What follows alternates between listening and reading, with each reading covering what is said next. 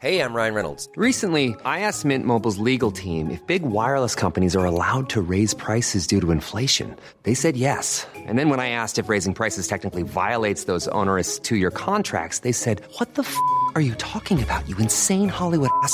F- So to recap, we're cutting the price of Mint Unlimited from $30 a month to just $15 a month. Give it a try at mintmobile.com slash switch. $45 upfront for three months plus taxes and fees. Promo rate for new customers for limited time. Unlimited more than 40 gigabytes per month. Slows. Full terms at mintmobile.com. Everyone knows therapy is great for solving problems, but getting therapy has its own problems too, like finding the right therapist, fitting into their schedule, and of course, the cost. Well, BetterHelp can solve those problems. It's totally online and built around your schedule. It's surprisingly affordable too. Connect with a credentialed therapist by phone, video, or online chat, all from the comfort of your home. Visit betterhelp.com to learn more and save 10% on your first month. That's BetterHelp H E L P.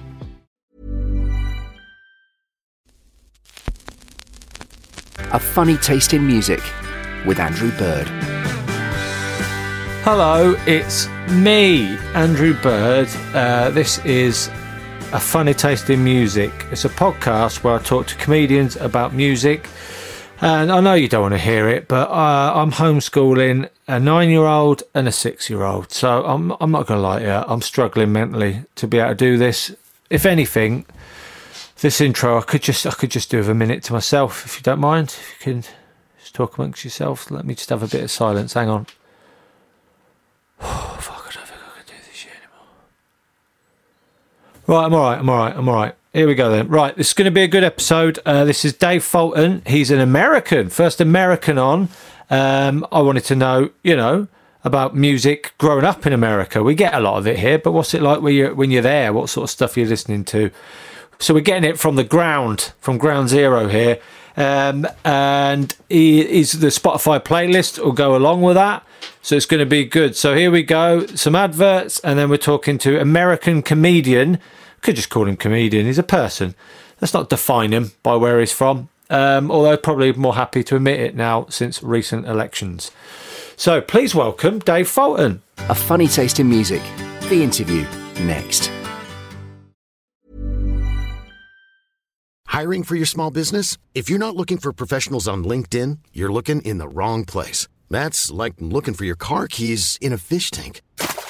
LinkedIn helps you hire professionals you can't find anywhere else, even those who aren't actively searching for a new job but might be open to the perfect role. In a given month, over 70% of LinkedIn users don't even visit other leading job sites. So start looking in the right place. With LinkedIn, you can hire professionals like a professional. Post your free job on linkedin.com/people slash people today. There's never been a faster or easier way to start your weight loss journey than with PlushCare. PlushCare accepts most insurance plans and gives you online access to board-certified physicians who can prescribe FDA-approved weight loss medications like Wegovy and Zepbound for those who qualify. Take charge of your health and speak with a board-certified physician about a weight loss plan that's right for you. Get started today at plushcare.com slash weight loss. That's plushcare.com slash weight loss. plushcare.com slash weight loss. Millions of people have lost weight with personalized plans from Noom, like Evan, who can't stand salads and still lost 50 pounds. Salads, generally, for most people, are the easy button, right? For me, that wasn't an option. I never really was a salad guy. That's just not who I am. But Noom worked for me. Get your personalized plan today at Noom.com. Real Noom user compensated to provide their story. In four weeks, the typical Noom user can expect to lose one to two pounds per week. Individual results may vary.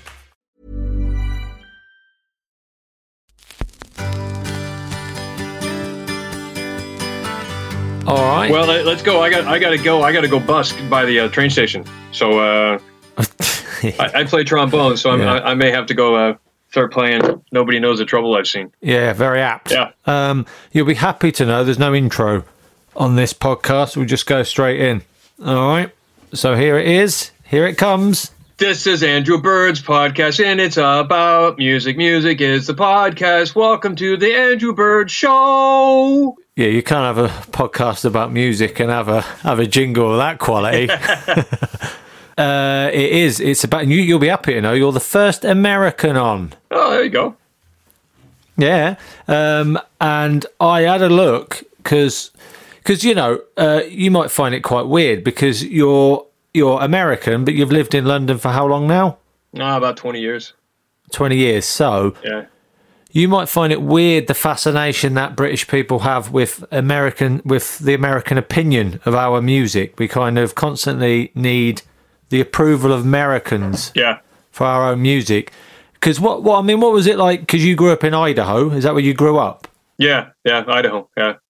North, actually, North Idaho, which is different from Southern Idaho, if you know what to tell the truth. How is it different? Uh, it's an hour ahead. North Idaho is on Pacific time zone, and What? Southern Southern Idaho is, it? on Mountain time zone. Yeah. Fucking hell. So America's big, isn't it? Idaho, Idaho, um, North Idaho is uh, eight hours behind us time wise, and about thirty years behind us, and everything else. Right. So, hang on. I'm going to sound really naive and thick here. Idaho's a state, so there's a time zone difference in a state. Yeah, between right? north, yeah, between north and south. Because what happens is the mountain time zones is allocated. The, the line runs down what they call the Continental Divide, which is Yeah. essentially the highest point through the Rocky Mountains, which cuts through Montana, Idaho, um, down into uh, was it the Wyoming, Oregon, Utah, down all through that. So yeah, Wow. So that's mind that's mind blowing to the English. We uh, Yeah. there's a time difference in a state. That is, you see that, that I think when the English slag off the Americans for having no um, being bad at geography of the world, I think it's a bit harsh because America's that big. You've got enough to contend with over there, really, ain't you? You've got time zone differences in one state. You can't be worrying about where Belgium is. Well, you know what's crazy is um, America's got a lot of stick because they they don't have passports, and like thirty percent or whatever you know own a passport. Oh, look at you! You don't even have a passport, but it's so big. Be warm, we'll just drive south. We want to be cold, we'll drive north. Um, Yeah. you know, the state of Mon- the state of Montana is the fourth largest state. The largest one is Alaska. It'll take you a little over twelve hours to drive just across one state. Right. So, um, so what was the? Because because when you think of America, you think of the obvious of music. You know, you think Nashville and all that. What Idaho? Was there a music scene of any sort growing up? Was there any like? Uh, no, I mean, was there any we had to live music venues you went to? Oh yeah, there was live music. We had live music. A lot of a lot of the bars in the area um, where I grew up in, because we were pretty close to Eastern Washington, so we went over to Spokane, Washington, and sometimes we get out to Montana. Um, so yeah, there's a lot of live music. A lot of bars that played co- uh, bands played cover songs, just you know what you hear on the radio or whatever. Uh, so, but yeah, there's a lot of live music. Brilliant. So, um, you go. So, this sort of, I find, Dave, this is a general question that sort of places where you would be uh, musically, what music you might have grown up with. What age, uh, what year was it when you were 15? What sort of year was that? Your age 15. That's about your optimum getting into music kind of age. Actually, that's not fair because I got into music quite early. Um, right. The yeah, I mean, my um, I was pretty aware of all that. I started playing trombone when I was ten years old, and um, so and that was in the seventies. So um, yeah, and I was always kind of attracted to that. You know, anything that had a horn section. So um, Really, I wouldn't- yeah, you know, I don't mean any offence by this, but to look at you, I wouldn't think horn section. yeah, yeah. Do you know what I mean? Yeah, You a lot of I mean by people. uh, No, no, no. A lot of people have these uh, preconceived notions of who I am and what I'm about and stuff, and then when they actually make the effort to try to get to know me a little bit, most of them are kind of what. Um, for years ago, having a me- meeting up with Robin Ince in Birmingham with Andre Vincent, and Rob and I were talking about modern art and the influence of uh, Robert Rauschenberg and, and and James Rosenquist on American pop art. And, Jay, and Vinny just goes, I can't believe I'm listening to Fulton talk about American postmodern art with with Robin Ince. And I'm like, well, you know. And the scary Yeah. thing is, I you know I have a James Rosenquist original, you know, hanging in my house. I've got I've got a couple um, Salvador Dali's and and a few other things. So Fuck, well, I don't think you have to worry about universal credit then, do you?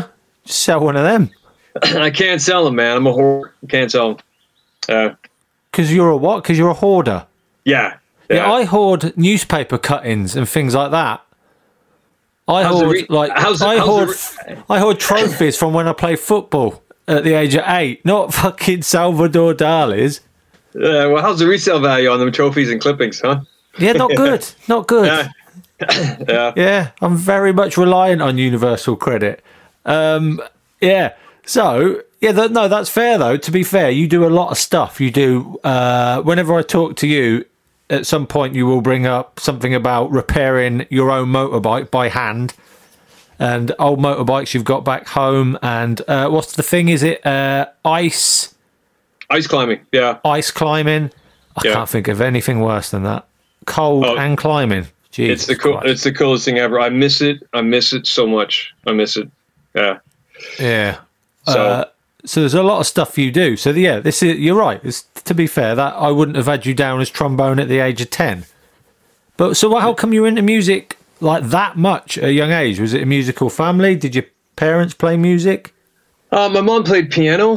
Uh, she could play by ear. She was she was pretty bright. She had multiple sclerosis, so as the years kind of rolled on, eventually she couldn't you know couldn't play anymore. But she had a appreciation of it. I mean, uh, when I was I think seven or eight, she dragged me off to the opera. Uh, my first opera I saw was Aida, and uh, the lead was uh, being sung by uh, Leontyne Price, who is an amazing African American singer.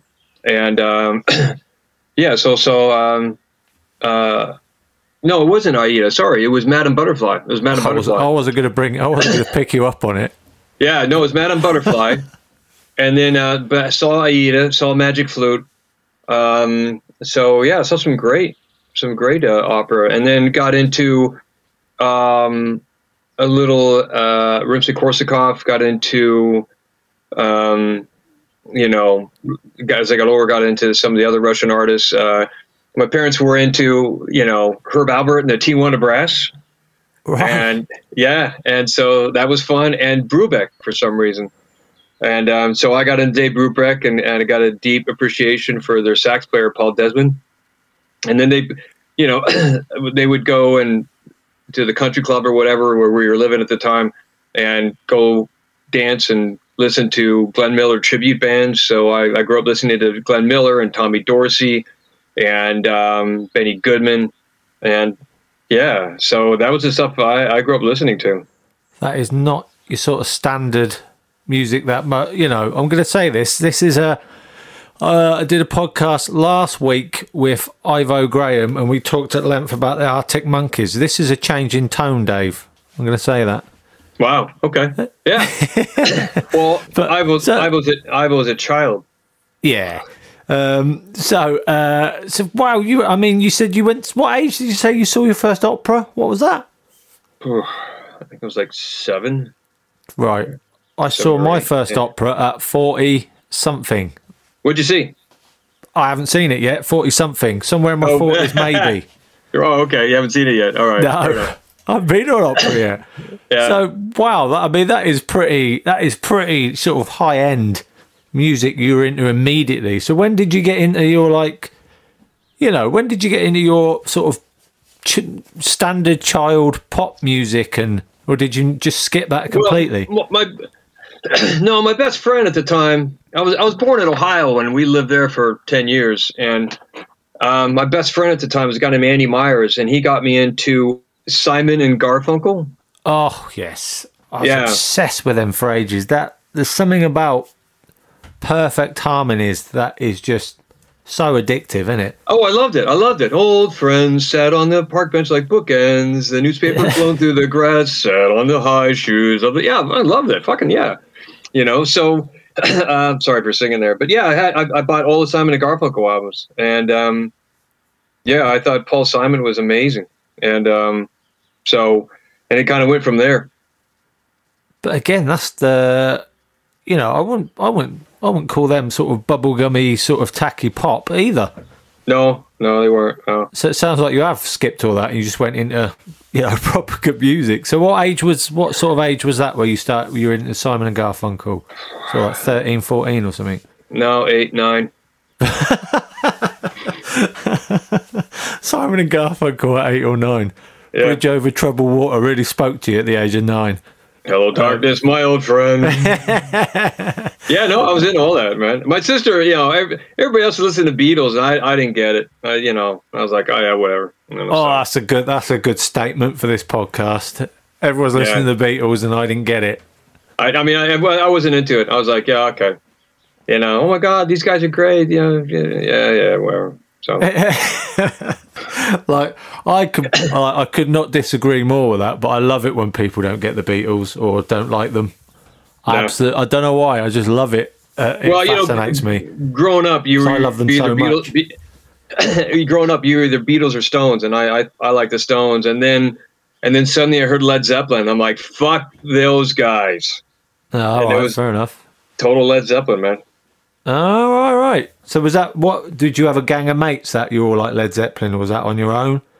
No, that was um I got into Led Zeppelin probably early teens and um yeah, and just flying around the two lane roads of uh, Idaho with my buddy Sam Rodell. He's driving a green gold duster car and just cranking, you know, Black Dog and all that stuff. So yeah, That, great that memories. Just, that just sounded like uh, all the lyrics of a song of a Bruce Springsteen hit. What you just Yeah. in my head. Yeah. Um, right. All right. So you went. That's wow. Simon Garfunkel. Then you went into a bit, bit of Stones, then a bit of Led Zeppelin. yeah. Oh, that's nice. That's nice. And then uh, what age? So what age um, did you start doing stand up? What age was that? Was you quite young? Um, no, no, I'm not like the.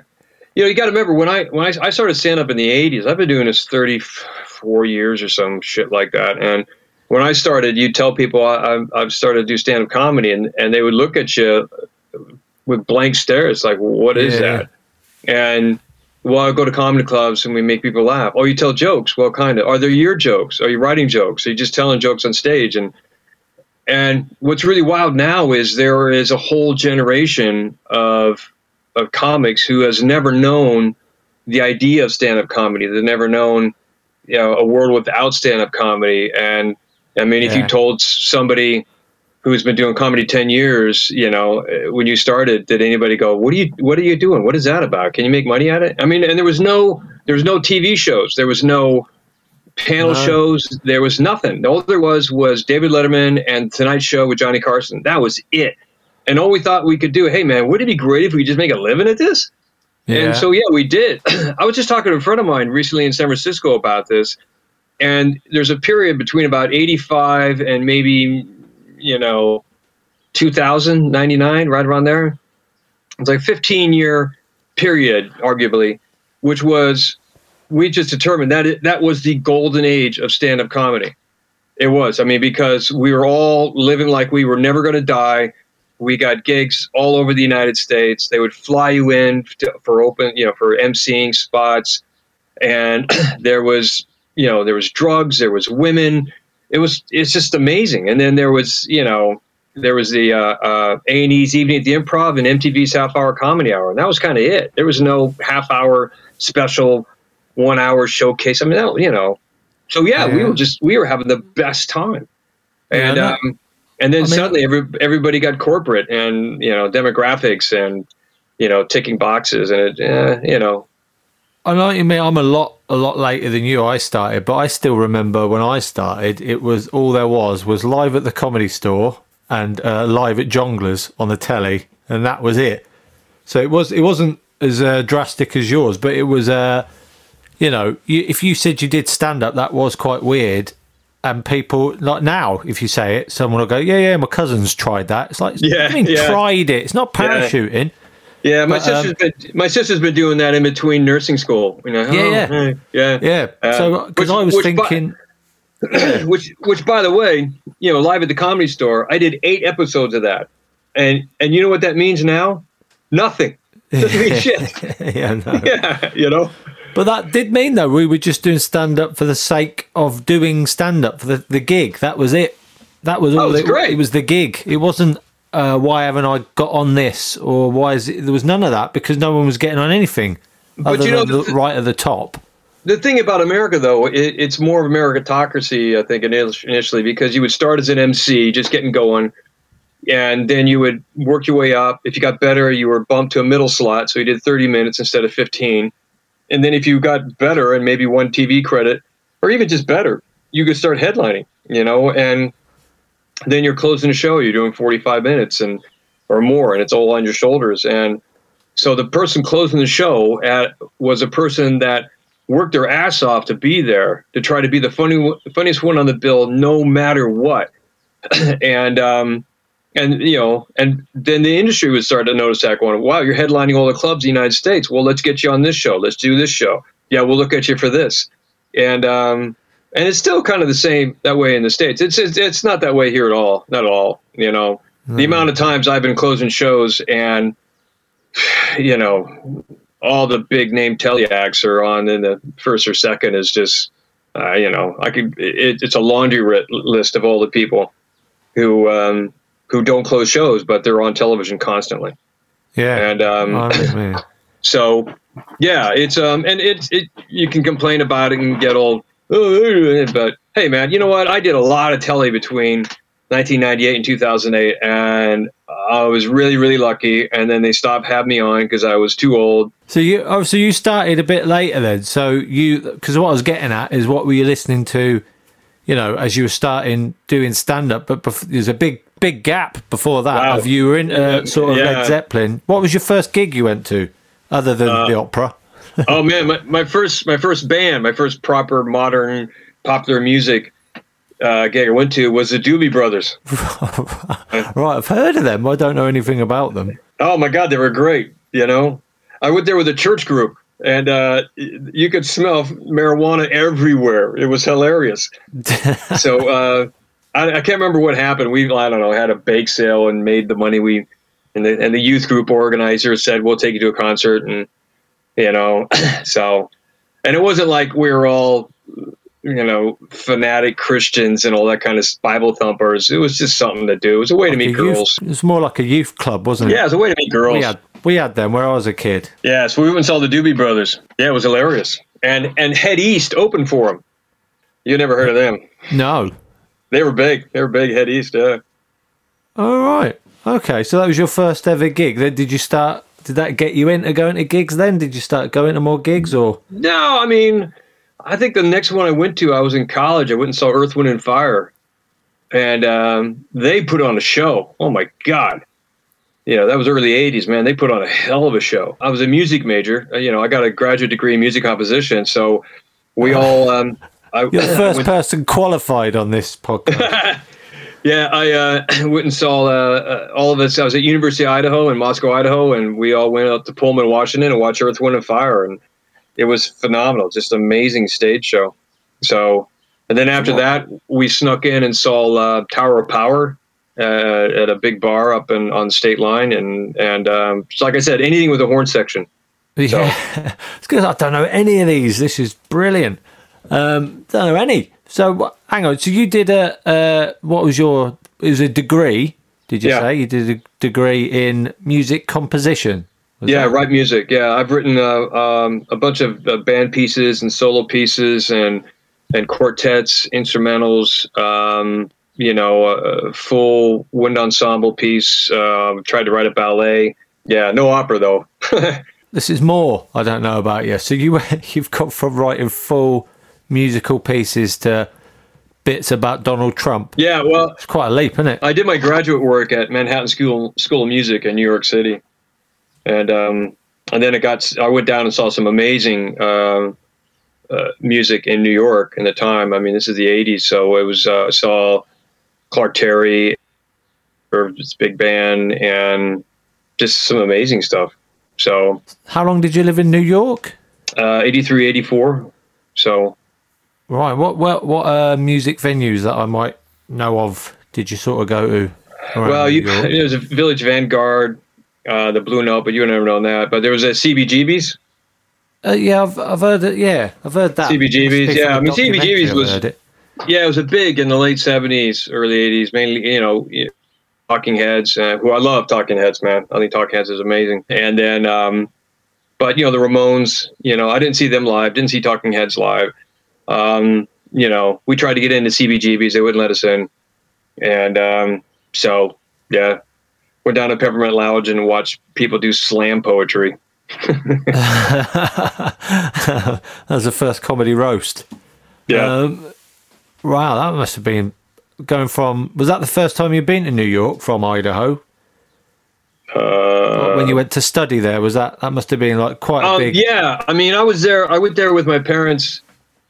Um, you know, because we lived in Ohio. I went there when I was younger, like you know, like I said, once again, like nine years old or eight or something. But Oh, um, cultured, weren't you? But so, but move, No. moving from Idaho to New York must have been quite a big thing, and then seeing all, Yeah, it was. being able I to go and see bands all the time.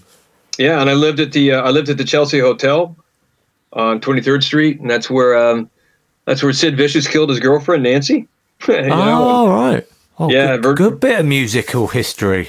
Yeah, Virgil Lovely. Thomson. Virgil Thomson uh, lived there. Um, uh, who you know won the presidential medal of whatever for for his contribution contributions to music and yeah the um, yeah the Chelsea was quite the place. So, So how do you th- do you think this is quite a a weird one? Uh, might be a crossover of music and comedy, which this podcast is supposed to bloody be. Uh, the right writing uh, a degree in musical composition. Do you think in some way that has helped with your stand up? Can you feel how that? Because I sometimes when people talk about writing songs, you know, when you watch documentaries about musicians, they go, "Oh, this idea just came from nowhere." Like, um, um, uh, hang on, Keith Richards describes writing as going fishing. You just sort of you, f- you know, sometimes you get something, sometimes you get nothing all day, but you've got to, you got to be in there. You got to try. and sometimes you wake up with a needle stuck in your arm. yeah. Um, don't- yeah, I guess. I mean, you know, so I, um, on the writing I've done music wise, you have to, especially when you're doing working with more than one instrument, you have to kind of layer it and make it work. When you start breaking down some of the bigs, the greats like you know Stravinsky, when you when you look at a Stravinsky composition and you look at every line that he writes for all the in- instruments, the, the string section and and um, and the and the and the woodwind section and stuff, and you and you realize that all that works on its own, and he was able to layer it on top of each other again and again and again. And you think anybody else, it would have just sounded like somebody banging their fist on a piano, but he's able to bring it all together. And um, and there's, you know, you bring it back to, you know, like he's like a like a callback. You know, Yeah. there's passages that will remind you where you're at. There's uh, one of my favorite pieces is Rite of Spring, and you know the opening salvo is da da da da da da da da da da da da da da da da da, and that carries through the whole piece. So you hear that almost at the very end to remind you that this is still, you know, one piece about one subject matter. And the Rite of Spring was actually a piece. Uh, it was a ballet, and the premise being there is a um, a, a group of people that are pagans, and they believe that in order for the spring to come back, they pick a virgin in their tribe, and then that virgin girl has to dance herself to the into such a frenzy that it kills her, and that's the only thing that'll bring spring about. right. Yeah, and that and that came out. I, I my brain is, is frazzled, but that first a nightclub like that. They yeah, yeah that that first premiered in the 20s and and the guy who choreographed it was a mad Russian choreographer named I can't pronounce Russian stuff like Dostoevsky or some no you know Dostoevsky Yeah, or yeah. some shit and and people were so so offended that they were you know booing and throwing you know, vegetables and stuff at this ballet you know in the 20s so um but you know, it stood the test of time. It's brilliant. Now, getting back to comedy, I kind of like to, you know, I always think that everybody's looking for one way to segue to the next. I always figure the fact that I'm the only one on stage has got to be the best segue ever. And if I can somehow bring it, tell a story and have an arc through the whole thing, then it makes me feel better. And I think it flows better. Unfortunately, most people don't get it. Paul Sinha, God bless his, his shaky little hand. Um, I love I love Paul, man. he uh, he came to me.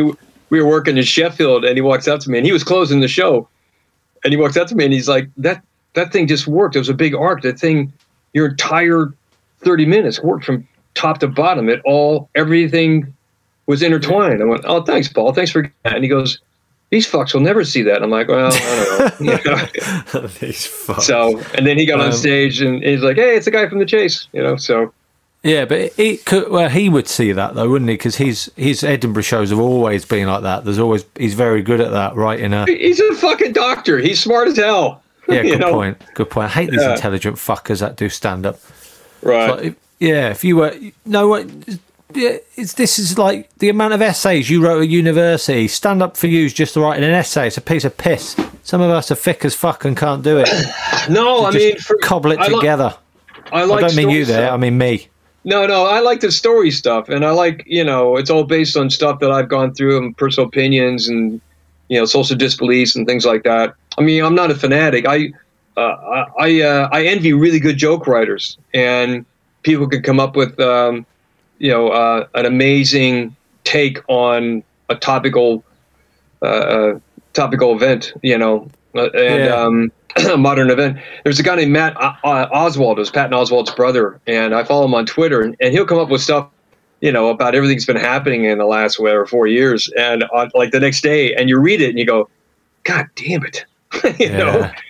But um, but that being said, I um, yeah, I definitely look at things a little bit different than other people. Always have my entire life, and um, and unfortunately, it kind of translated in stand-up comedy. People ask me all the time as an American, because I started America. They ask me, "What do you change in your act and make it work in the UK?" And I always honestly tell them, hand on heart, I have no idea. No. Yeah. Yeah. So Well, because well, English people. Well, I was going to say that about music. I don't know. There's a British English. You probably notice fascination with America. yeah, That we always kind of need their approval or want their opinion on stuff. So to hear your opinion on what's happening in America, British people like that, and it's the same with music. I don't. Now, I don't mean this in a bad way. I've never understood that Brit, the English British obsession with breaking America with a band.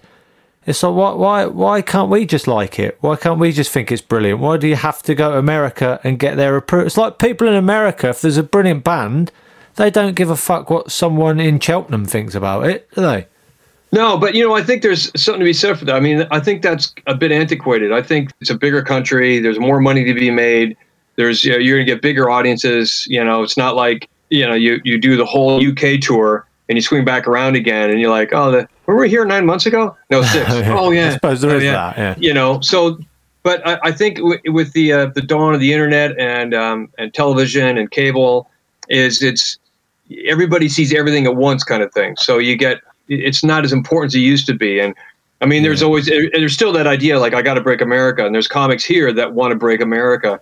And the fact that I came over here, it's almost like I'm the Irish guy that came back to Ireland during the potato famine. you know, you know how things in America? Great, tons of work. What are you doing? Going to going to UK? Yeah, I'm going to UK. so, um, but yeah, there is that. Um, it's, I mean, I, I've had people, you know, big studio people, whatever, see me over here and give me nice compliments and stuff, and I always tease them, going, "Why would you come to the UK to pick an American for your project?" And um, and they'd kind of shrug and go, "Yeah, yeah, you know." So, but I also believe that whole Metallica thing. Metallic's Metallica's attitude was like, "Look, we're just going to do what we're going to do, and we're going to tour the shit out of the world." and and you got to come to our fire. Their attitude was like, if you build a fire big enough in the woods, eventually people will come to check it out, and it worked for them. You know, it worked Yeah. And other people, other musicians are kind of taking that approach as well. Um, yeah, I mean, it's um, and you wonder where it, it, some of these, you know, whether it'll like DC, what is it? The um, what's that Irish band? The DC Fontaines. Um, Oh, yeah. I think are I think are great, but um, and you wonder if that if that Irish sensibility on on music will translate all the way out to the West Coast. But uh, but with the internet and iTunes and all the other kind of stuff, uh, who knows? You know, I mean, you hear about it all the time. Somebody there's a there's a, uh, an app called GarageBand. I mean, you can pretty much produce your own album and release it on your own. You don't need to have an ARR guy, A&R guys come to your gig and sit in the back and go, oh, maybe I don't know, uh, lose the singer, you know, whatever. So they just sit at home. They're just, you know, they're lazy. They figured, oh, you got to do all the work, which is the same thing in comedy, by the way. When I first came here, you know, people from the BBC, Channel Four, all that, they would all, they would come to the comedy store to check you out. Yeah. You know, eh, but they don't. Heard that. yeah, yeah, they, they'll barely come to Edinburgh. So you think, well, what do you got to do? Well, let's get a podcast. Really? Yeah. I was Thousand podcasts? Well, how do we get my podcast popular? Are you famous? No, you're fucked. you know. so, Oh, I don't say it now. well, I'm just saying, you know, you, if you just keep at it, I mean, Oh, you were talking generally. I thought I was directed purely at me then. no, no, no, no. Generally, you know, I mean, this is a really great premise, is you know, and and and it's- you got you know people who do have successful podcasts. I, I, no names mentioned, but I've had projects come up with my, with my short films, and um, you know, had a, a CD release, and I get a hold of the people that you and I both know that have very, very successful podcasts, and you say, "Hey, man, I'm trying to push this. Can you give me a hand here?" Oh yeah, you bet. Yeah, no, they never, they don't. They just don't. You know. So, um, so you just kind of have to strike out on your own. I don't know. Maybe that's a curse. Maybe that's a blessing. I don't know. So when, You when know. you came to um, what year did you move to England again? Sorry, I think you said it. What year was I, it? I moved to in. I, I moved in with my wife and uh, my wife to be in um, in 2000. Right. Is that why you moved to England? Because you're Yeah, your it was it was love. It had nothing to do with career. I'm not that smart. So, Yeah. uh, so what did you think when you moved? Uh, was it around Kingston you first moved, London? Yeah, still here. Yeah, yeah. yeah. And um, and what did you think when you moved to London? What did you think of? Uh, what music did you notice when you first moved here? And what was it? What were the big bands at the time? And did you go and see anyone? Wow, in 2000, I didn't really. Trying to think, did I see anybody in 2000? try to think who was around, who was big. No, I mean I, I did I did some shows and I got to meet the guys from um, uh, uh, Asian Dub. Um, yeah. really nice bunch of guys. And then um, there was some other band that was a bunch of white guys. Uh, I, I can't remember. I mean, they were just forgettable. Um, I did the show with Jimmy Carr. Jimmy really liked him. I didn't at all, but maybe they went to the same school, so you know what do I know? but That's all you remember. Yeah, I mean- a bunch of white guys. You've just summed up Britpop. they were yeah they were just so forgettable um i always thought the spike spice girls were shit was never into any of that pop stuff anything that simon cowell touched i just thought was going to be poison um yeah. I, I just wasn't into any of that i mean i was i was into punk man i mean i like the sex pistols i like clash um i, I think that, that stuff is is timeless and um so So when Yeah, you I- came to London, was you did you do that thing like when I go to places uh, like Manchester? I like to see you know where the hacienda is and where stuff is that you've heard of. So when you come to London, was you like, oh, I've heard this mentioned by you know where the Sex Pistols played and stuff like that? Did you do all that? No, I mean, you know, we were. I was aware a bit of that. I mean, um, uh, I've always been a big Hendrix fan, and uh, I was aware that supposedly his first gig was uh, in the basement of a, a pub off of Soho Square called the Toucan. No, it's called the Toucan. It's supposedly the first time he got on stage with the Toucan, and then he got on stage with and, uh, at the Hundred Club, I think it was. 100 But Club, yeah, yeah. but um, but yeah, it was um, no, I didn't really do a musical tour of there, but I just kind of fell into a bit of it. I, I um, by drinking in the Toucan, I got to know S- Suggs from From Madness. yeah, and then from him, I got to know Cathal, Cathal Smyth, uh, and he and I, he and I are still friends. Um, I mean, last time I saw Suggs, he went, "Hey, how you doing, Dave?" You know that kind of stuff, and and from doing because you know I did Nevermind the Buzzcocks three times, and one of the times I met Terry Hall, um, who was really nervous. He was kind of, you know, didn't want to be there, didn't do that, and um, but really, I don't know. We kind of took to each other, and and I told him, I said, look, if you get to the point where you don't want to answer whatever, while we're at, on the board there with uh, Lamarr just shouting, just look at me, you know, hold hold my gaze, and I'll just I'll throw myself under the bus. So I did a bit of that. We, it was a good laugh. I was on with Phill Jupitus's team, and at the end of it, you know, he goes, uh, "Hey man, thanks for that." I'm like, "Yeah, you know," introduce him to Joe Norris, and George was like, "Oh my God, this guy was such an influence on my life," and and uh, so Terry and I got to talk. We exchanged phone numbers, and um, he says, "What are you doing next?" I go, oh, "I got a gig at the comedy store." So uh, he goes, "Oh," I said, "Do you want to come?" He's like, "Yeah." So he came and saw me at the comedy store with a friend, uh, which was fun. Nothing's as cool than calling the comedy store up and going, "Hey, can I get two tickets for uh, for a Saturday night show?" They're like, "Yeah, yeah. What's the name?" Terry Hall. Oh, yeah, I like the specials. Yeah, it's Terry Hall from the specials. then there's like a pause, and you're like, "Really?" Yeah. Okay. So I think Big Mark had to watch him all night, make sure nobody bothered him. And at the end of the gig, he was like, "Oh, that was amazing, Dave. I could have never done that." And I'm like, "Ah, it, it was what it was." And he goes, "What are you doing next?" And this is in 2004. Yeah. And I go, I go, uh, "Well, I'm getting married." He goes, "Oh, congratulations!" I go, "Yeah, thanks a lot." He goes, "You got a wedding singer?" And I thought he was taking a piss, and I went, "No." He goes, "Can I do it?" So, really, long, long story short, Terry Hall sang at my wedding reception. Wow, I had uh, the the music on this podcast at the start is uh, Jon Allen, brilliant musician. He did the same with me, so a musician I knew, and he and they he's, it was pretty much the same thing. Like, uh, oh, I'd love to play at your wedding. I was like, what? Really? Yeah. We were Yeah. going to ask you, but we didn't want to because it'd be, you know, we thought it'd be awkward. You'd feel like you'd have to, but he offered. How nice is that? What was crazy? It was uh, we got married on the 22nd of May, which is the same day as the FA Cup final with Millwall against Man U. Yeah, you're American. You weren't to know that, were you? Well, I knew it because the guy, uh, the the uh, the priest doing the ceremony, he got up uh, during our ceremony. There's about 85 people in the church in Notting Hill, and he says, "There's one question on everybody's mind today as we start the ceremony: Can Millwall you do it?" And, uh, Good priest. Yeah, yeah, Good so, priest. um, Good opening line.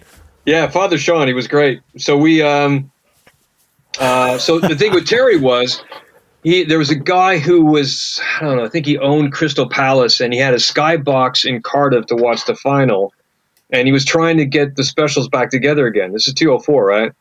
And Right. um, so Terry's, you know, he's like, I'm really not into it, and um, you know, I told him I got to sing at this wedding in London, so I can't do it. So he said, "Oh, no problem. The match will be done at five. I'll have a car take you to the heliport and fly you to Battersea Heliport, so you can still make the wedding reception." And so that's what happened. So Terry watched the FA Cup final with because uh, Terry's a Man U fan, um, uh, even though he's from Coventry, and then he. Um, yeah, they flew him and his wife, who is just a lov- lovely lady, and they they they flew him to Battersea Heliport, or, uh, heliport, and there was a car waiting, and they brought him to our um, um, our wedding reception.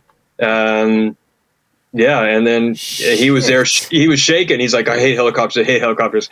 And I said, "Well, just call." I said, "Look, Terry, you don't have to sing, man. Don't worry about it." He's like, "No, no, I promise. I Yes, he promise." fucking does. It's just been choppered in. yeah. And so he goes, I said, look, you know, why don't you sing the last long, the last song of the night? He went, okay. So, um, yeah. So he sang, he brought his own little CD with background music and he sang Burt Bacharach's uh, This Guy's in Love. And that was the last song of the night my wife and I danced to. And it was great because afterwards we walked up to him like, hey, Terry, thanks a lot. That was great. He goes, oh, yeah, no problem. You know, and you look at my wife and he goes, uh, oh, you look really lovely. Congratulations. She goes, oh, thanks a lot. And thanks again for doing this. He goes, yeah, no problem. Then she paused and she went, I had your picture on my wall when I was a girl. I was like, oh, okay, honey, we're out of here. We're done here. We're done here. All right, we're done. Yeah. Well, that's for her though. That's amazing. She had his picture on a wall when she was younger, and he sang at her wedding. That's pretty cool. Well, it was crazy. I mean, the wedding was on I don't know Saturday or Sunday or I think whenever it was, and and three days earlier, Thursday, we were up at Dublin Castle, and we saw um, Madness because they had these invite only. They had five nights invite only at the Dublin Castle, and it and the and the room in the back, um, the function room only holds 175, so we got VIP in, and so we got to see Madness in a bar that holds 175 people, and. Um, so we were dancing, great. dancing like maniacs, and you know who was there that was like dancing crazy? Um, was Smiley, Michael Smiley, and Did you know he was going to be there? no, I was like Smiley, and he's like, "Ma!" So, and he and I are like, Brilliant comedian. Michael Smiley. For those who don't know, No, Yeah. actor. now actor, um, yeah. You just bumped into him there. just bumped into him there, and then uh, Sean Hughes was there too, and but Sean was like really scared of Michael, and and he knew me. He's like, "Hey, Dave," and he just kind of stayed up against the wall. He didn't want to come near us because we were we were throwing ourselves around the room, you know, because it's madness. You got to dance like you're out of your mind, you know. So I imagine in a in a in a room of like 170 odd people as well. That music would be sometimes you know sometimes music sounds even better in a smaller room oh. like that. Madness would be fucking. Yeah. It was bouncing, wasn't it? it was insane. It was insane. It was so much fun. We had so much fun. Wow, that that I still can't quite get over that. He was choppered from Cardiff to London to sing it, and he sang one song as well. Yeah, The bloke yeah. who paid, bloke who paid for that chopper for him to sing one song for free. Well, you know what's great is when uh, when the specials came back, they did you know some shows around you know the UK when they first came back. I can't remember when it was. A few years after that, and they were down at uh, Brixton Academy. So I got a hold of Terry and said, "Hey, you know, we're we're trying to get tickets, so hopefully maybe we'll see you there." And then he just emailed me back and went or texted me back and goes, "Hey, two tickets to the door VIP." So so we went and saw them, saw specials, and then um, we were up in the VIP room, and Terry's wife came and saw us and talked to us for a bit, and said, "Yeah, Terry's in the he's decompressing. Oh, don't worry about it." And they're like, "Oh, we have to get together sometime and and stuff." So, but the tour was so so successful that they immediately planned another one, and we've just kind of lost touch. So Yeah, yeah. Well, I like that though. Yeah, you had to get your tickets for the gig. I mean, you invited him to your wedding. He owed you. On a lot of levels. yeah, yeah. I still love that. That she had a poster of him on a wall, and he played. I mean, I had a poster of Gary Lineker on my wall. He never sang at my wedding. It's a very different wedding. But um, I, I had Red Hot Chili Peppers. I was in a Red Hot Chili Peppers when they first came out. So were you? Now that that's I now I can imagine you being into them uh, rather than you know brass section or going to the opera. I made that big jump. Red Hot Chili Peppers, you know, obviously Talking Heads, things like that. Then I got into, um, well, I was in college, I into like uh, Black Flag, Gun Club. Um, Fucking hell. Opera to Black Flag. Jesus Christ. Yeah, I mean, what's the problem? I mean, I had w- one of the one of the music, one of my uh, composition music instructors, a guy named Dan Buckfitch, just said you have to listen to everything, and then you have Oh, to yeah. then you have to forget it so it doesn't influence what you write. Oh, that'd be good study music composition, though. You know, just got your headphones on, listening to a bit of Simon and Garfunkel. What are you doing? Homework, mate. Homework. Yeah. That would be great. So you moved to London, and you um, and yeah, I mean, wh- when I said the music in London, I kind of meant uh, what gigs did you go to, or you know, did you go and go? Oh, that pub, that's where Jimi Hendrix played. Fair enough. Not fucking yeah. Started drinking with Suggs, and uh, bloke from the specials played my wedding. That's not where I saw that going. But um, uh, yeah, and then so in because you do you share car journeys a bit for gigs. Uh, I was talking last week with Jen Brister about um or uh, about sharing car journeys, and you've got a motorbike, so you pretty often go on your own. But you have shared car. The first time I met you was I remembered it was Kings Lynn. That Wow. gig in Kings Lynn. That's hours, and we're in that car journey. Um, so you've had some bad car journeys for gigs. For those who don't know, comedians we often have to share. We all share a car and go to a gig. You often don't know each other, don't know a lot about each other. Sometimes it's good. those journeys are nothing. I mean, in America, for me to drive from my hometown in North Idaho to LA is 18 and a half hours. It's funny when you have a car journey doing gigs and there's a Canadian or American or an Australian and the English is going, oh, fucking three hours to Plymouth. Yeah. And you, you'll be like, that. it's fucking three hours to my nearest shop. Yeah. Yeah, um, yeah, that is it's unbelievable. In Canada, the you know, I mean, I was talking to someone about driving twelve hours to do a gig. Oh, yeah. like eight people dying on your ass, getting threatened with death, and then driving home again. I remember doing a gig up in Fort St. John, which was a Where's that? uh, it's an 11 hour drive north of Edmonton, Alberta. it's, Jeez, it's on the Alaskan Canadian Highway, and um, we uh, this guy, uh, what was his name? Something Kelly. We did this gig, and it was just literally a bar in the middle of a, this dirt, you know, and the hotel was across the, the the parking lot. It was it was so shit. We were just it was hilarious. But yeah, I mean, so you do you listen to? We didn't have podcasts back then. We had No, how many tape. hours was that? How many hours did that take you to drive? Man, it was you know, I think nine hours up, nine hours back, just for one night. Oh, not doing that's like doing a gig from here, uh, like Aberdeen or something, and back. Well, I do Uh, know from he- from here to um, Fort St. John up in Scotland is nine hours because I go up there to go ice climbs, and it took us nine hours to drive up there. But um, but you know when you drive, you know we would drive. Um, man, you know all the driving back and forth between you know my hometown and Seattle. That's four hours. Did that constantly. Would um, Was there a know, lot of gigs we- in Seattle when you were doing stand up? Oh man, there's five five clubs in Seattle. It was fantastic. It was, So that was sorry, what was that? Four hours or something to Seattle? yeah, four hour drive. So Oh, that's um, not bad. Yeah, I mean, and then when we went on the road, though, I mean, I would longest I not slept on my own own bed. I think was nine weeks, and I mean, I drove from my hometown across Montana into the Dakotas, North and South Dakota. Then drove up into Canada to Winnipeg, and drove across Canada all the way to Vancouver Island, and then to Seattle, and then all the way down to L.A.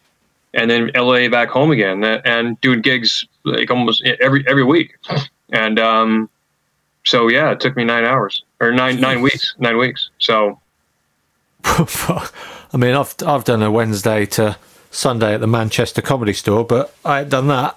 Um, yeah, If you must have an out, you must have a few then. But you must have. Is there an album that sticks out in your head on some of them long journeys that you just played to death? You know those albums where it gets to the point where you start thinking to yourself, right?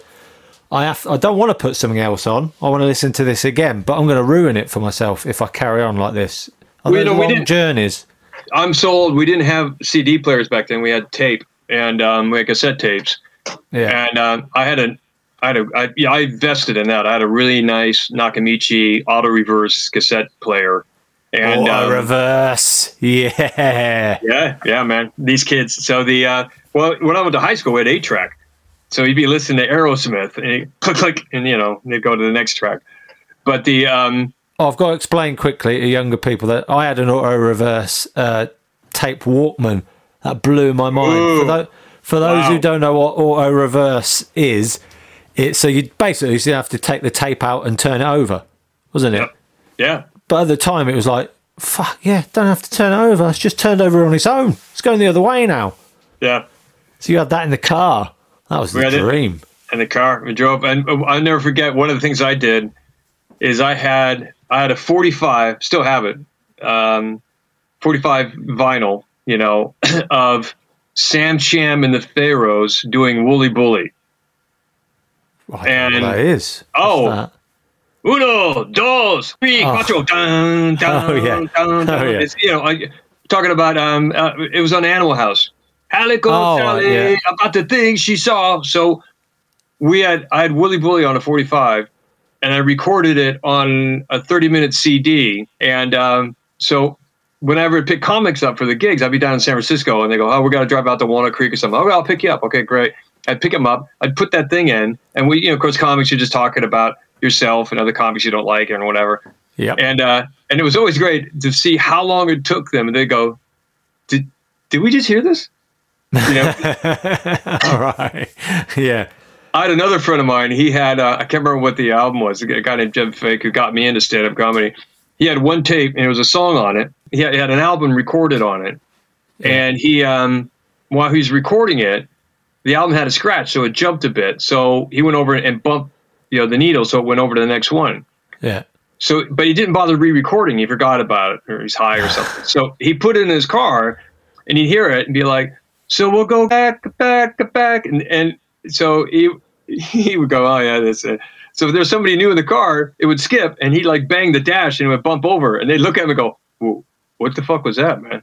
You know? nice. Yeah. So we do tricks like that all the time. I didn't even consider that. That's that's a whole whole lot of car journey humour I've never even thought of. I like Oh, that you one of you want see how fun- long you can drive people insane with the same song until they notice. That's that's a good one. what's really fun is you have a guy who's sleeping in the passenger seat and you pull him to a rest stop and if he doesn't wake up when you go take a piss you know the comic in the back very quietly climb up on the hood of the car you know right onto the windscreen and then the driver of the car would get in his side and then he'd go ah and they'd wake up and see somebody like smashed on the windscreen and they're like ah wow. Never done that on the way to Plymouth. we used to do a ton of that kind of stuff Oh, that's Uh, good. I did yeah, we hear. Used to listen to a lot of music. I mean, a lot of music. I mean, there was always the floor of the car just littered with cassette tapes and later CDs that were never never found their case again. You know. Yeah, yeah, it drives me insane. That I'm quite careful for that. I'm pretty. uh My wife. Protect the investment. Yeah, my wife drives me fucking mad. She'll take a CD out and just put it in the CD case of the one she's putting in. So I'm opening Arctic Monkeys, and then there's a Beatles CD. I'm like, come on, come on, show some respect. It's like it's her version of Shuffle. Um, I, I imagine in in in, a, in another time or day or you would or year you would bury her in the garden for that. um, so you uh, so you listen to a shitload of because yeah, that's the thing now. There's not as much. It's not as valued as much a good album now because of the obvious Spotify, all that uh, streaming of that, and like you just said, I didn't think of that as well. The amount of podcasts now you now you choose. Shall I listen to a podcast or a, an album? Whereas before it was just an album. That was it. That was all. You know what else has died? The other two other things has died off as well, and is album art and Yeah. liner and liner notes. Yeah, yeah, I like You all know? that. Yeah. So I love a good album cover. Some of Yeah. them, well, some of them when you look at them, you you think like at the time that would have been like you you would have looked at that and gone, "Oh, that's pretty shit." That album cover, but they've they've become iconic. yeah. Some of them, But well, there's that Beatles album. It's it's incredibly collectible now. So which Beatles album? they were all holding like you know dead babies or you know dead baby dolls and stuff. And Oh I can't- yeah, oh yeah, I remember was that, that one. was that the White album or the? No, I think that was Help or something like that. I don't I don't I don't care. It's gonna be. I know you don't. Don't But yeah, the thought of that, they had uh, yeah dead baby dolls, not actual dead babies. They had Right, like right, right, right. baby doll parts, and they're all dressed in white coats and stuff. Fucking Yeah. mental album cover Yeah. for the for the you know you know the palatable mop tops that they were at the time. But um, yeah, so yeah, so you um, what what is uh what is an album that or a band that you were driving if someone put them on you'd be like no no no yeah that's gonna have to go off or you're gonna have to get out of the car do you remember having any arguments with anyone Yeah, there was a guy named Tim Bador, and we were driving from Coeur d'Alene, Idaho to Moscow, Idaho. Uh, it's 84 miles because I went to school in Moscow. That's why I know the exact mileage. And he Right. he handed me this this this tape, and um, I was driving one of my Cadillacs. I've had six Cadillacs, and I was driving a Cadillac and um, old one, you know, like you know, from the 70s and 80s. and he was here, put this in. I went, all right. So I put it in, and it was, I can't remember what it was, but it was, because I was listening to some other stuff, and he's like, oh, you may like this. And, um, and it was so shit. I popped it out and threw it out the window. hell. And I can't remember who it was, but I just went, no. I just popped it, chucked it. And he went, what? Did you just throw my tape out the window? Yeah. I'll buy you another one. I don't want it in the car. all right oh that seems fair i like that for a minute there i was on his side like oh you didn't have to throw it but the thought that you couldn't even have it in the car at, at the thought of it going back on again it had to be out the car just to be safe like throwing away a dangerous weapon but Yeah. you were but you were you're willing to buy him another one I never did. I never Oh, did. yeah. But yeah, it's funny because about wow, twenty years later, he brought that up. We hooked up on Facebook or something, and i he bet goes, he I did He goes, I, I remember you, you, you threw my tape out the window of your car, and I went, yeah, yeah, uh, it's still there waiting for you, Tim. Yeah. No, there's some, So- some farmer found that. Um, I, uh, well, you would remember that. I remember, I still remember, I've mentioned it before, the person who took out my uh, Doves CD at the CD player in a factory that I worked in and threw it across the floor. I've never forgiven him for that. Did you hear that? You, you'll know that story of, uh, we won't, won't name names, but um, a comedian who, in fact, I won't name the name because I can't remember exactly who it was now. Uh, the comedian who's he's just got a latest CD of his own stand up, and he's telling the person driving about how great it is. And he's going, "Oh, you got it. Oh, it's brilliant." Oh, blah. he's going on and on about it. He's going, "They're a tenner. I'm selling them after the gig. Blah, blah. Yeah, they're only a tenner." Blah. And he went, "How much is it?" The bloke driving, he said, "With the CD, a tenner." And he went, "Right." Gave him a tenner, took the CD off of him, and threw it out the car window. That sounds like a Mitch Benn, Brendan Burns kind of story. Yeah, could be one of them. Interchangeable. Yeah, I'm happy with either, but it's a great story. I yeah. love that. Yeah. Um, so yeah, so then you uh, you moved to England. You did a lot of driving, a lot of music, and then in England, we do car journeys, not as long as that, but still, you got you got to take other people's music, having you on a car journey.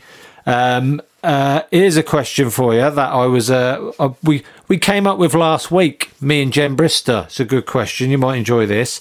Uh, there's a band playing who you love, right?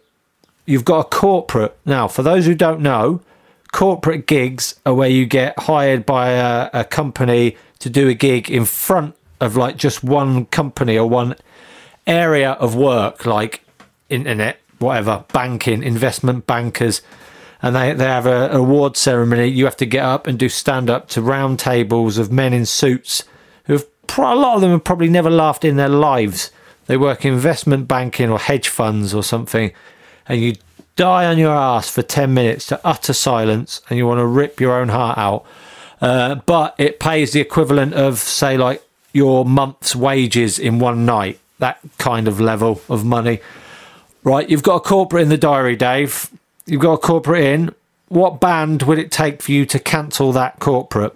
What musician would you consider cancelling a corporate for? They're playing the O2 or. I, I've got it's you know I don't like being around a lot of people, so I don't want to stand in a in with ten thousand other people. All right, you get to pick the venue then. All right, you get to pick the venue and the band. It's got to be a venue where you know 500 is fine, 500 seater is fine. Nice, yeah. The uh, uh, give or take.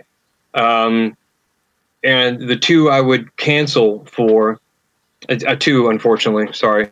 That's all right. Um, uh, one would be uh, Tom Waits. Right. Okay. Yeah, and the other would probably be um, Nine Inch Nails. Oh, you've kept. Oh, lovely. That's good to hear. I like it. People that have kept a band that they've loved and you still love them now. That's a long time you've been into them, then, isn't it? Yeah, matter of fact, it was weird. I saw them live at the uh, Universal Amphitheater in LA in '94. so it would have been after Hurt, you know, the Downward Spiral, Spiral album, and um, so I bring my buddy Terrell Moore, who's an amazing artist, and uh, so we're stoked to see Nine Snails, and the opening band was Marilyn Manson. And Marilyn I never Manson heard, opened for Nine Inch Nails. Yeah, yeah, and I never heard of them, and uh, and they blew me the fuck away. you know, right. I was love like, that when you get into a support band. It's great, isn't it? It feels like you've discovered them. Yeah, it was absolutely fantastic, and um, and I remember a couple of years after that, a couple of the band members were at this. I was having breakfast in Venice with Terrell, and I saw two of them. And because the way I look, because I had long hair and I look like I just got out of jail or something, and and, uh, and they looked at me and I looked at them, and they were kind of. I think he's, you know, I I knew who they were, and they were looking. I think he might have been in a band I was in, you know, kind of thing. And so I got like a smile. I got a smile and a nod when they were not looking at anybody for any reason. So that that yeah. is a, that is a good description of your your look. You look like you've been in eight different bands. You look like a session musician of that yeah. ilk. Well, there was a time when I wanted to be that. I wanted to be a studio musician. I wanted to play trombone professionally, and and and um. No, you don't look yeah. like a trombonist. Yeah, and I wanted to, you know, be uh be that guy. And then I, uh, the guy who was uh, one of my instructors at college, a guy named Bob McCurdy, was telling me that. Yeah, if you nail it, if you hit it constantly, you'll probably be able to support yourself after about 20 years. That's how hard it is as a session musician and I thought, fuck that, right? And um, yeah, so I got into comedy because you know that paid so much better. Yeah, quickly get into it quickly. You haven't, you haven't got to take a trombone around with you. Yeah, true. None of that. Well, there's um, an old joke. There's an old joke that goes, "What's the difference between a trombone player run over by a bus and a snake run over by a bus?" I don't know. A snake was on his way to a gig. I've never heard that. It's a cracking joke. I like that one Billy Connolly says about one thing you'll never hear is that's the banjo player's Porsche. yeah, yeah. I got a friend of mine back home. She plays the accordion, and she always sends me uh, great accordion stuff. And she's she sent me this one picture. It has all these accordions on the shelf. It was at the beginning of the pandemic when you could only take so many rolls of toilet paper, and it said only two per customer. oh, lovely. Yeah. Well, we have another line. Is what's the difference between a uh, uh, was an accordion thrown into a dumpster and a viola is uh, a accordion makes more noise. oh, these are good. These are good instrument-based jokes. I don't know. Oh, I got oh, I got a ton of music jokes, man. I got my favorite is the uh, um, oh god, a couple. Of, oh, guys, oh this this is a European joke. Uh, sax player, very famous sax player. He's um he's playing this gig. You know, it, it, when we heard it in in music school, it's like he's playing this gig in Europe. So it's you know Yeah. Europe is now just a country, not you know an individual place. And so he's Yeah. playing his private gig for these people, and everybody loves him. He's so famous. And they go, "Do you take requests?" He goes, "Oh, of course I do. Of course I do." Oh, could you play the theme from you know uh, Wizard of Oz? Oh yeah, yeah. So he gets on the sax, he plays it. Da da da da da da da da da da da da da da da da da da. And he stops and he can't remember the bridge. So he goes back to the top. Da da da da da da da da da da da da da da da da da da. And everybody's kind of looking at him, he's getting uncomfortable. Now he's pissed. He just can't get over it. So he, so he just hammers it.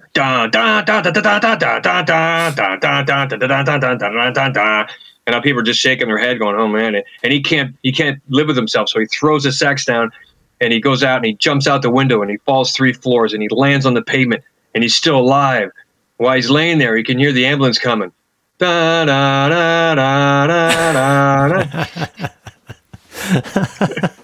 I've never heard that. That's great, that joke. That is Yeah. good.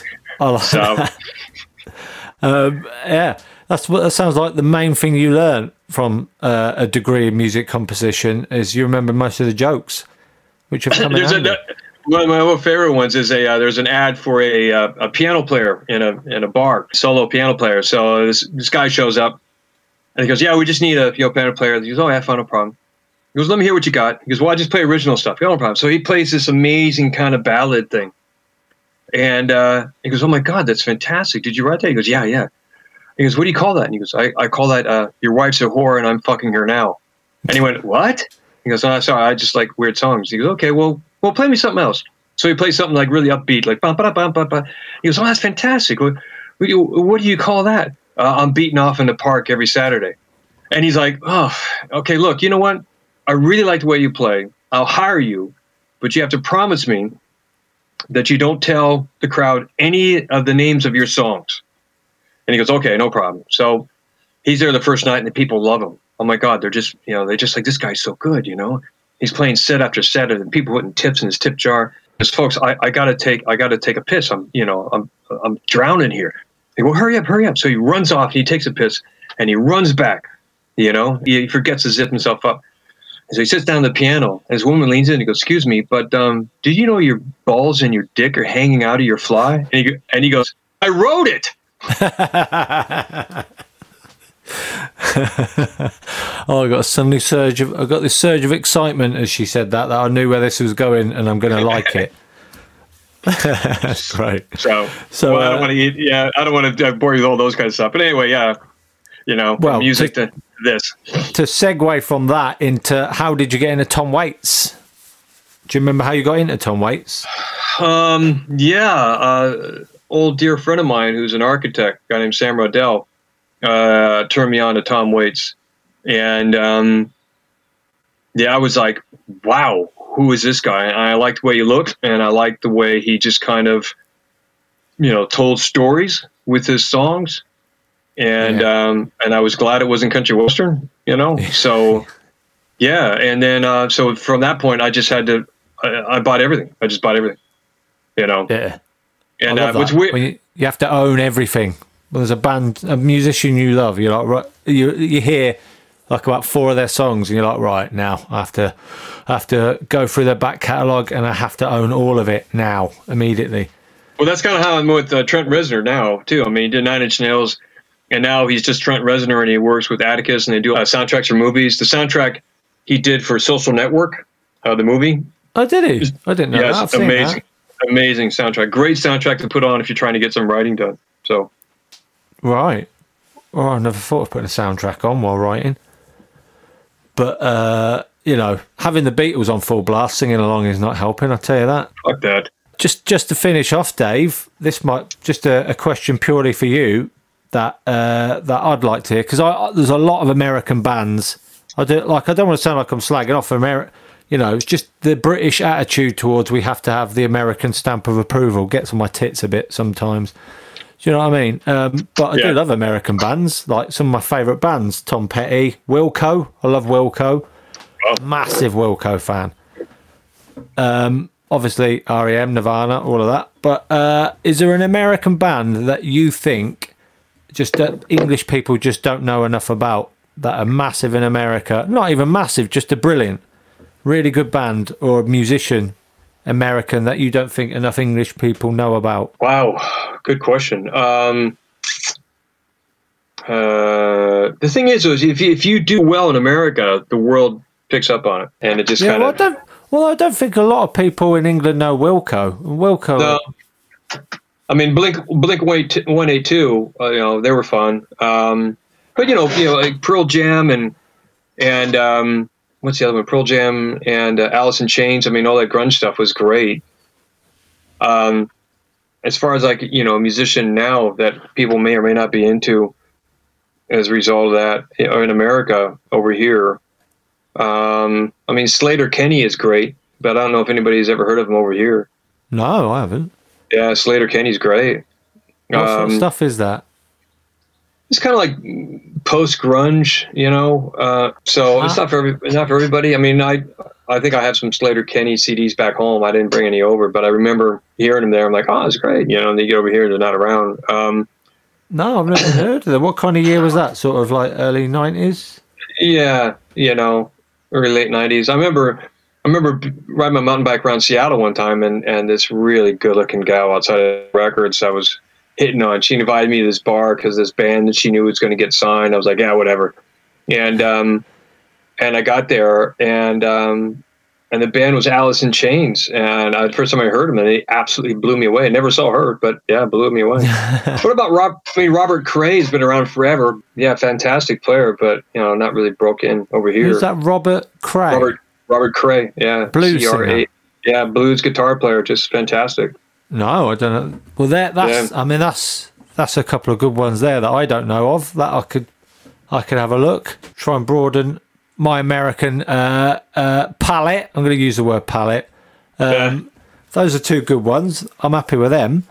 Thanks for that. If you want a really great CD, I, I've recommended to people on who are into anything from, man, you know, Beatles and Metallica to whatever, is Yo-Yo Ma covering all of all of the Bach um, cello suites. Yo-Yo Ma is a cellist, and he um, and the the Bach cello suites are just amazing. It works done by uh, Johann Sebastian Bach, and to hear him play them is just it's art. I mean, that is a good place to end. Again, if people who don't know you uh, to look at you, you would not you would not think this podcast would end on Johann Sebastian Bach. I mean, you've you've shocked me, Dave. Ah, sorry, man. Sorry. The, the breadth of knowledge. I thought I don't know what I thought it would be, but you know that was amazing. It was great to hear all of that. Thank you very much for coming on, Dave. I really appreciate it. Oh, thank you, Andrew. And I hope to see you at a gig soon. And if I give you a lift to a gig, I'm going to keep the electric windows locked. I tell you that. Done. Take care of yourself, man.